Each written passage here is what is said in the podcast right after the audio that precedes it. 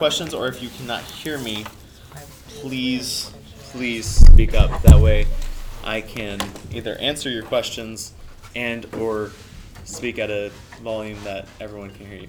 Yes, Robbie. I, I haven't been here in a while, so what's this over? This What's is this over? So this is a this is a uh, one one hit wonder. So basically, we just got done. Uh, for those that have not been here, uh, we've just got done with singleness and all the fun things that go along with that. They are, I do believe, on YouTube and on Google Podcasts. Only So- one of them is on YouTube. The rest of them are on Spotify, Google Podcasts, Radio Public, I etc. got uh, Radio Public app. So if you want to catch up, we how many have we recorded? Like three, or four? Three or four. Three or four. So it's not been a bunch, but it will get you, and you might get lost to be honest, because we're kind of on the tail end of something, and we've already built foundation on it. But if you want to go back and listen to it, highly recommend it. It's great stuff. Um, so, uh, I was given the opportunity to speak tonight, obviously. Um, and the challenge with speaking uh, when you don't have multiple weeks of speaking is trying to figure out something that is applicable applicable for the entire group. And so um, I knew what Sam was going into, and um, I thought this would this was possibly needed and. Uh, for the discussion that we're going to be having in the next coming weeks. Uh, he's going to be talking about the gospel, and to understand the necessity of the gospel, you un- you have to understand why, you know, what has come before it that would necessitate Jesus Christ coming and dying. Um, so I had a quick question, and uh, it's fairly fairly simple. Um, most of you will probably be able to answer it.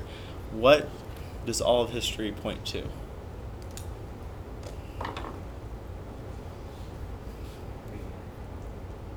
No. Jesus, yes. So it, it all points to the cross.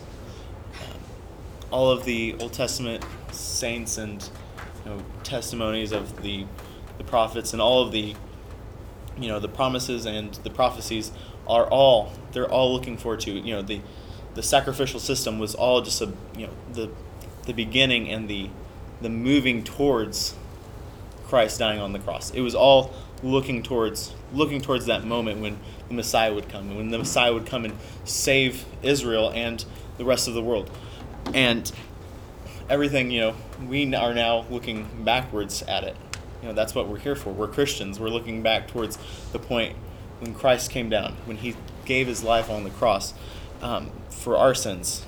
And so I really wanted to talk about that's I think what Sam might be going into, um, but I really wanted to talk to the reason that he had to come, and so to do that we kind of have to go back to the beginning. So if whoever has Genesis 1, 27 through 24, uh, Genesis 1, 31, and Genesis 2, 16 through 17, basically all the Genesis up to Genesis 3. So just I believe they were handed out, so you know who you are. Um, so I'm going to say something before we get into that. Um, before the fall and before Adam and Eve sinned, uh, they had two possible choices. Uh, Augustine said it this way they had the ability to posse peccare, and they had the ability to posse non peccare, which means first one is they had the ability to sin. They they could have chosen sin. They had you know they had the the law set out before them. You will not eat of this fruit. And then they had the ability to posse not peccare. They had the ability to not sin. They didn't have to eat of the fruit. And so um, I would like whoever has those verses, please read Genesis 1 27 through 28. So God created man in his own image. In the image of God he created him. Male and female he created them. Then God blessed them, and God said to them, Be fruitful and multiply, fill the earth and subdue it. Have dominion over the fish of the sea, over the birds of the air, and over every living thing that moves on the earth. All right. Genesis 1 31. And God saw everything that he had made, and behold, it was very good. And and the evening and the morning were the sixth day. Genesis 2 16 through 17. And the Lord God commanded the man, You are free to eat from any tree in the garden, but you must not eat from the tree of the knowledge of good and evil, for when you eat from it, you will certainly die. Genesis 3 6 through 7. When the woman saw that the fruit of the tree was good for food and pleasing to the eye, and also desirable for gaining wisdom, she took some and ate it. She also gave some to her husband, who was with her, and he ate it. And finally, 17 through 19. To Adam he said, Because you listened to your wife and ate the fruit from the tree about which I commanded you, you must not eat from it. Sorry. Um, to your wife, which I commanded you, you must not eat from it. Cursed is the ground because of you. Through painful toil, you will eat the food from it all the days of your life. It will produce thorns and thistles for you, and you will eat the plants of the field. By the sweat of your brow, you will not eat. You will eat your food until you return to the ground. Since from it you were taken, for dust you are, and to dust you will return. So that's you know obviously something that we, if you were born into Christian families, you know the story. Um, doesn't need much backdrop to that. The the thing about it when when you begin to think about that story and just to look about our lives nowadays and look and try and visualize what what was happening back then, it's completely and totally different than what is happening now. There was a cosmic change from the time when Adam and Eve were you know, walking with, with God in the garden, literally they had fellowship every day. They, they could talk to the creator of the heavens and the earth face to face. And, and now we're, you know, we don't have that privilege at the moment. And it's all, all because of their sin and all because they chose to sin. Um, and that, you know, it's amazing to think about when, when the lion and the lamb used to walk next to each other and all the things. And, you know, it, if, if you begin to think about it, you really understand why, you know, nature and you know the animal kingdom, you know, are afraid of man. In all honesty, if you like, besides like you know domesticated animals, but if you, you were going to go try and pet a deer, good luck. like that is not going to happen because it's it's fearful of what you are and what you've become. Because before the fall, you could go up to any deer and just like you know, greet it and talk to it basically, and it would have been been chill. It'd been like, yeah, bro, come pet me. it would have been like every other dog. But after the fall, everything changed. The the entire system of, you know, life and blessings and you know all of that changed to death and heartache and pain and sorrow, and there, you know, I have a question. Um, in the in the commandment of God when he says, you know, the day that you eat of the fruit, you shall surely die. But if you were to read, and hopefully you were paying attention or know it, they did not die the day they ate it. Did God lie? No, he's not able to lie. It's it's against his very nature to lie. So they did die. But how did they die? Well, he also didn't say they were going to die as soon as they ate it. They s- he said the day that you eat it, you shall surely die. Well, death entered the world. It did. Therefore, died. They died, but not. He was not talking, in essence, a physical death. He was talking a spiritual death. yeah. Because the day that they ate it, sin entered the world, and their and their lives became completely and totally changed, and they were no longer able to posse no peccare. They were no longer able to not sin. Everything that they did, basically from that point on, was sin. Like, because if you look, okay, so I'll have the next next set of verses going. Uh, Genesis six five, Genesis eight twenty four, Psalm fifty eight three, Psalm 14 2 through three, and Romans five twelve. Whenever you get that, just start reading. The Lord saw how great the wickedness of human race had become of the time. Uh, yeah, hang on. Yeah.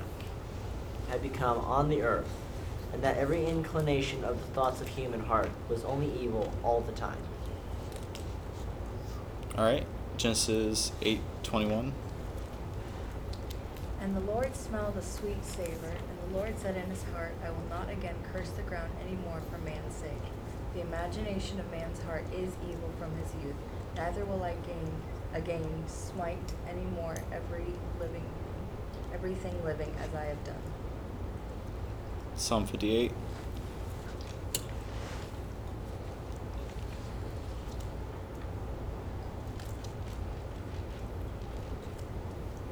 Psalm 58. 3. Okay. The wicked are estranged from the womb. They go astray as soon as they be born, speaking lies. Psalms 14, 2 through 3.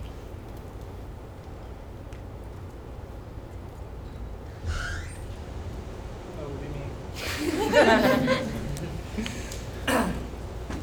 the Lord looks down from heaven on all mankind to see if there are any who understand, any who uh, to see if there are any who understand, any who seek God. All have turned away; all have become corrupt. There is no one who does good, not even one.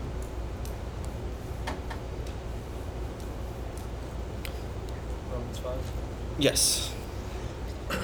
Therefore, just as through one man sin entered the world and death through sin, and thus death spread to all men because all sinned. I just want you to think about those verses for a second. The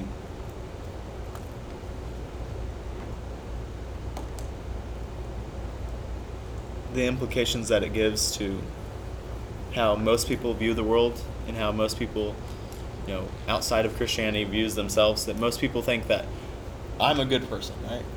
That you know, I do, I give to charity, or I, you know, I don't steal, I don't, you know, steal the, you know, kick the homeless guy down the street, or you know, I don't, I don't do, quote unquote, bad things according to society. I must be a good person, right? I mean, that's what you know. The 99 99 percent of people would probably think that. A lot of times that I've, the, some of the times I've shared the gospel and heard others share the gospel, the number one answer is, why do you think you would be able to go to heaven? They always, say, most everyone says, because I'm basically a good person.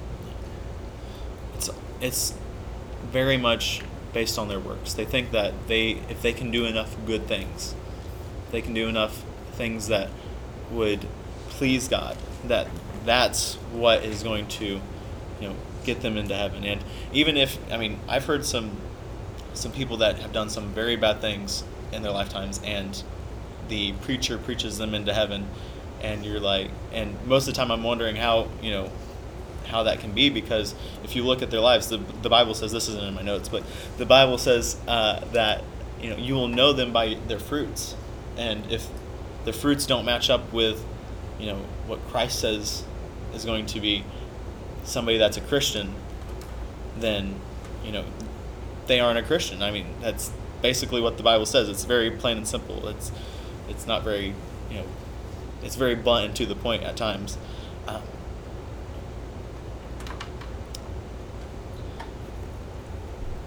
I'm going to skip this part because I might come back to it. Who knows? Can someone read Romans 3:23?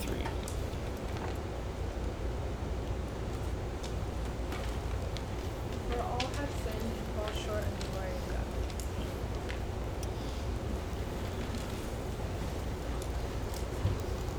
What does Christ say? He says that if you're not for me, you are against me. We, as humanity, declared war on God. Plain and simple. You know, when we sinned, when we when Adam and Eve ate the fruit, they said, "What you have for me, God, it's not good enough. You must not know right. You must not be smart enough. You must not, you know, be wise enough. You must, you know, well, are, are you lying to me? They, they basically called God a liar by eating the fruit. They're, and they put themselves in complete and total objection to what God stood for. And and that's you know that's the condition that all of humanity, every single person that has ever been born, that's the condition that they they were brought into. They from the day they were born, the psalmist said, you know, they thought wickedness continually. Now, in Romans, I there there is a thought out there that you know I've already mentioned it, but that you know men can do enough good things and you know have salvation. That's the one thing that is completely different about Christianity compared to any other religion in the world. Every other religion in the world is work based. Christianity is grace based. But um, in the first few chapters of Romans, Paul has, you know, he's setting up his argument against the Gentiles, against the morally unrighteous. So for us nowadays, if you, if you think about it, you know, we technically are Gentiles. Well, not technically, we are. Um, it would be, you know, the drug addicts or the, you know, the people that are going to the casinos every day, like, you know, throwing, gam- giving away all their money to gambling or, you know, just in crazy, outlandish things that are just completely and totally um, against what society calls the norm, right? That's what the Gentiles were. They were, you know, they were they were in all sorts of perverse sexual activities. They were drunkards. They did all these things that were, you know, against what Jewish culture said was was right. And, you know, Paul is just ripping them to shreds. He's like, you know, talking about how they're sinners and that, you know, that they need a savior and they're doing going he's going through every argument talking about this. And the Jews are like over there, they're like, Yes. Yes. Amen. They are the they are literally the Amen corner. I don't know if you all know what an Amen corner is. You almost not have grown up in Pentecostal church. I did. So an Amen corner is the one that backs the preacher. They're they're the ones that are like, yes, we are behind you 100 percent of the time. And then Paul, he pulls a he pulls a Paul washer on him. I, and most of you won't get this joke, but I don't really care. I'm giving it for the the two percent that do. He goes, "Why are you clapping? I'm talking about you." and he goes on in the next you know next two chapters to just completely and totally tell them that what you're doing is not good enough you know, the jews they thought they had it all together right i mean they were the covenant people with, god god had made a covenant with them but there was a new covenant that god had come down and had established because the old covenant wasn't wasn't unto salvation because i believe it is let me look at it. Uh, I don't know if I put it down. I think it's Hebrews. Does anyone have a Hebrews? I mean, most of you will have a Hebrews, but in your Bible, I don't know if I. I don't think I did it. It is. I was gonna make you make whoever had it say it in Hebrew.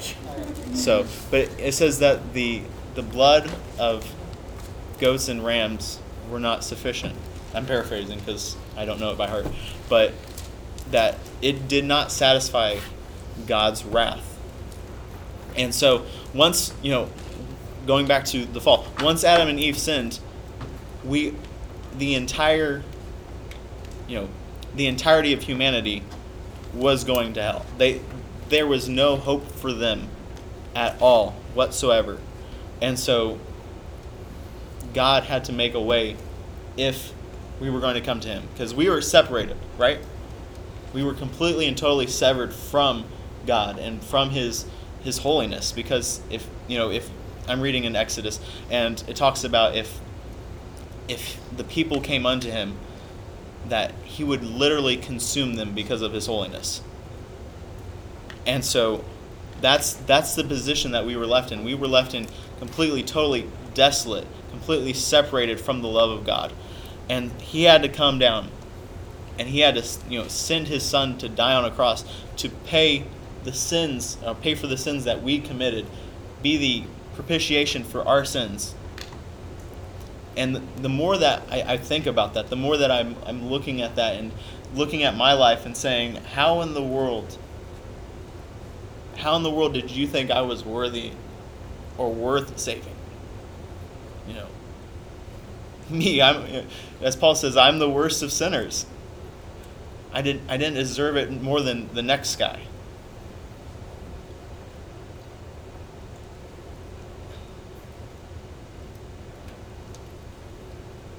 So that was a little bit of a tangent, but uh, can someone read? Uh, so that was the reason for the cross, because we were totally and completely lost, totally and completely hopeless, without a chance of a chance one in a million. There was no no, literally no chance. Like one to a, eternity, there was no chance we were going to be saved by what we could do. But God, I love that.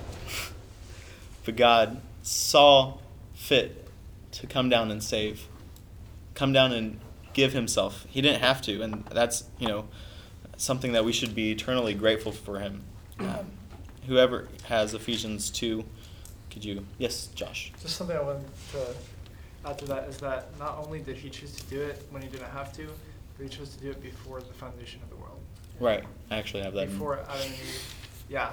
But Yes. to preview that. To prove. Yes. Thank you. That is Before Adam and Eve sinned. right.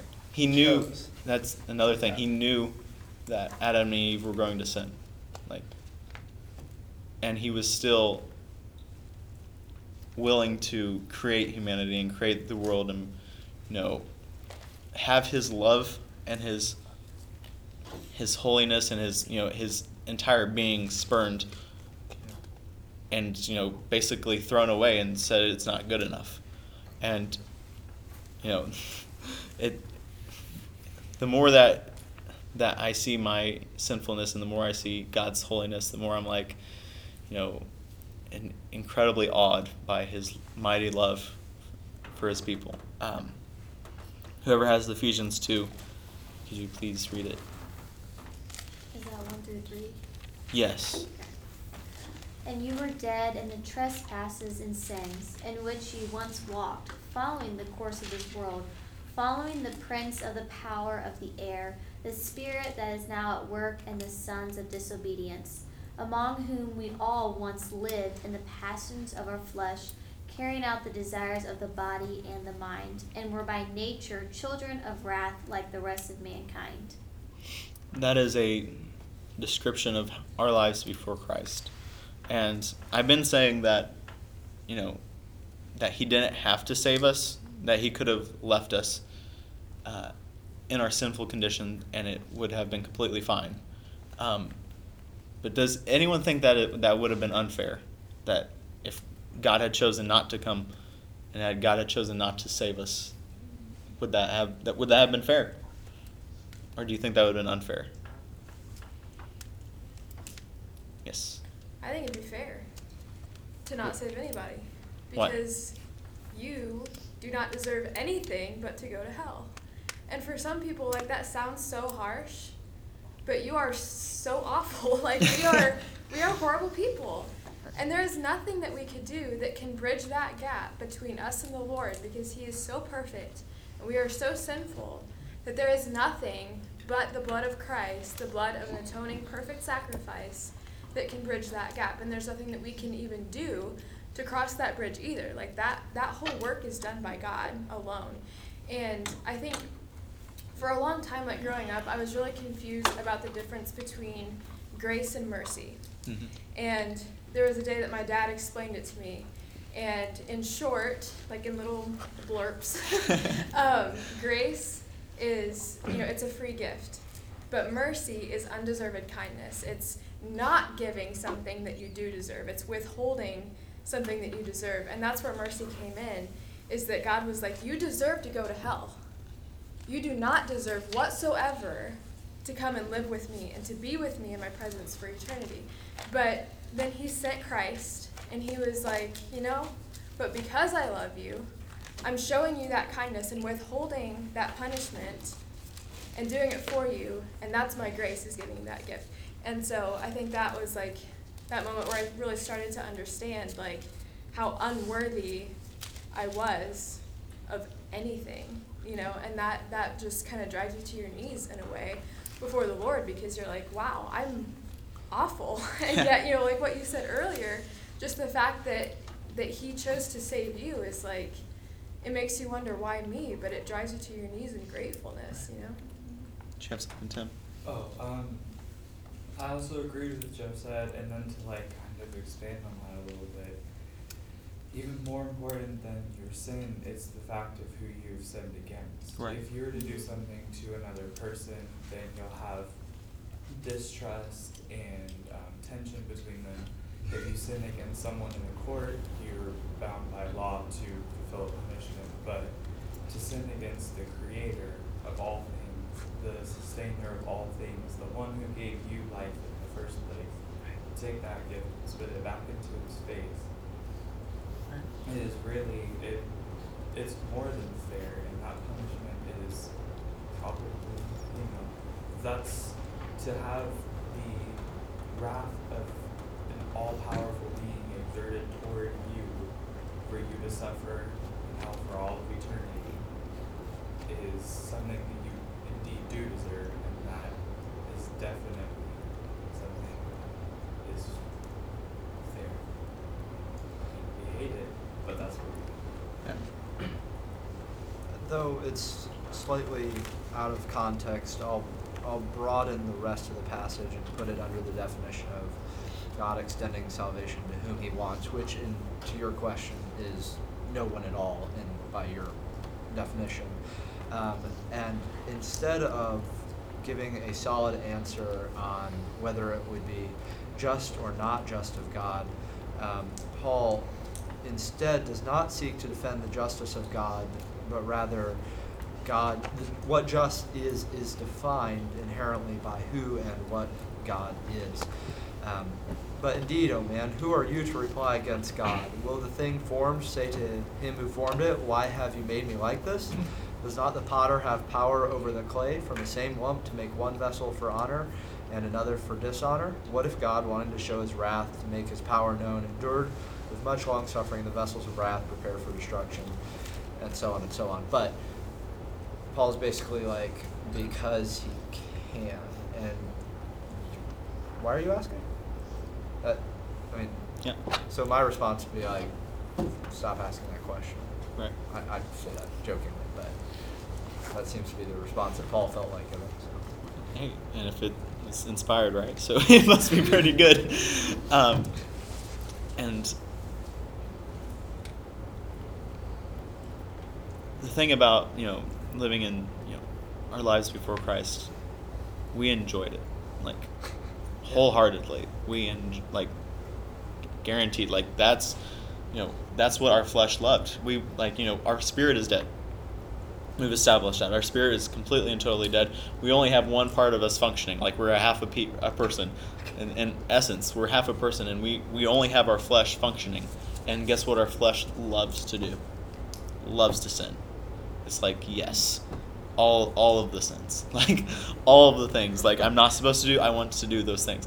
I have I, I I'm kind of guilty of doing this. When somebody tells you not to do something, you automatically kind of want to do that thing more. It's like, oh, you just you just said I couldn't. What? But I'm over 18. Like, what? You can't tell me anything. Like, but. but and that's you know that's how our flesh was the entire time. It's like oh i'm not supposed to do this thing. I'm gonna go. I'm gonna go do it because that's what i want to do. And we were you know we had we didn't want to be changed. You know it, before christ called us before the father called us we had no desire to change anything that we did. We were completely and totally satisfied living the life that we were living um, john 6 44 john 17 24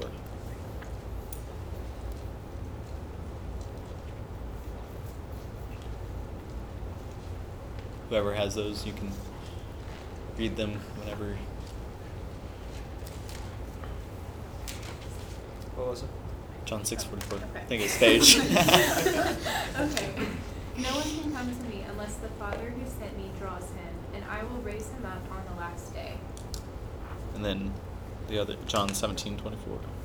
Father, I desire that they also, whom you have given me, may be with, be with me where I am, see my glory that you have given me, because you loved me before the foundation of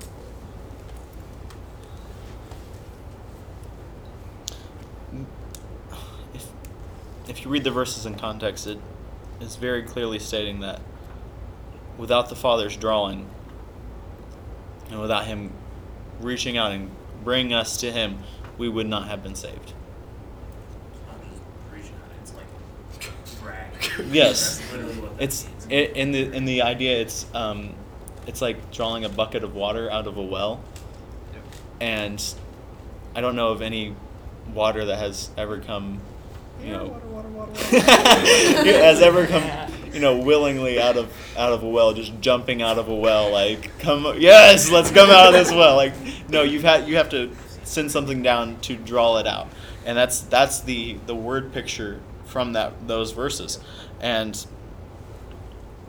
because of that, you know, because of our complete and total sinfulness, Christ had to do those things. Um, Uh, and Can I ask? yes, go ahead. Um, just a second. I need to look it up now. Uh, Philippians one. I'm just adding on to what you were saying. Um,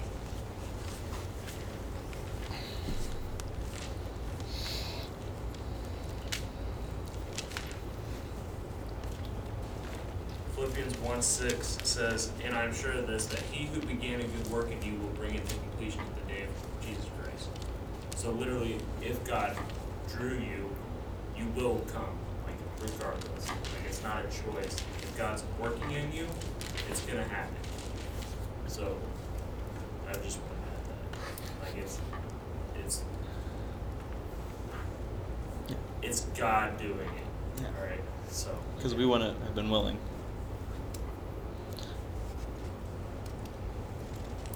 If I'm going to be closing fairly quickly here, um, whoever has Ephesians 1 4, uh, please be prepared. Um, so, going back to what Josh said, before the foundations of the world, he had his plan set in motion uh, to to send Christ and to send his you know his son to die on a cross to save sinners. That was his that was his eternal plan. Um,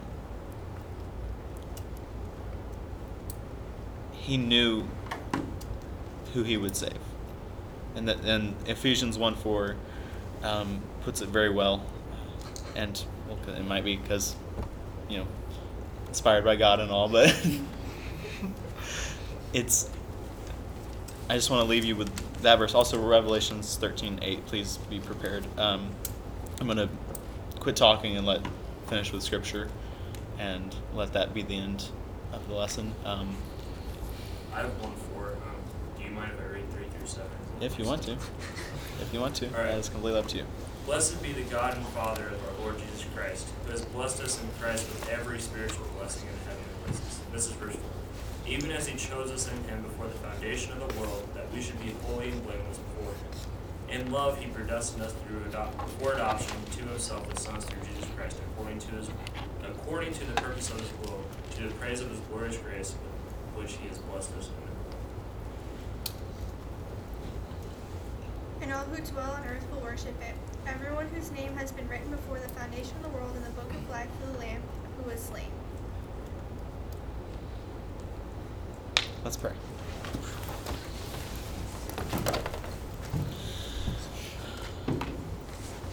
Dear God, I just thank you so much for this time that we've had together, that uh, the inward looking that we've had before the lesson and the just the the presence that we felt during the lesson. Um,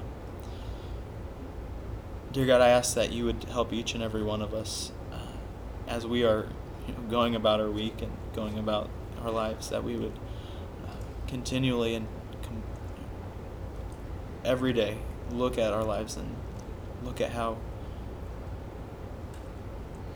how much you saved us from and how much that how undeserving we were. Uh, if we truly did this every day i believe that we would live lives that would um, would glorify you more than uh, than what i do right now. And if i you know, i'm saying this for myself too if i did this every day um, and i would truly understand what a sacrifice that that you did for us on a cross and what you had to go through just so that I didn't have to go to hell. We would live lives completely and totally um, sold out for you. And I, I pray that uh, during this week that we would, every one of us would become convicted about the sin in our lives that we have right now that is, um, that is hurting you and that is against you. And that we would uh, continually give it up and continually draw closer to you and continually uh, search after and long after the things of uh, of God, and that we would uh, that we would not you know bring you to shame uh, in the way that we walk, in the way that you know we present ourselves to, to the world outside. Um, I just ask that you would keep us and that you would um, be with us through this entire week. And we ask this all in your Son's name. Amen. Counts for Jesus.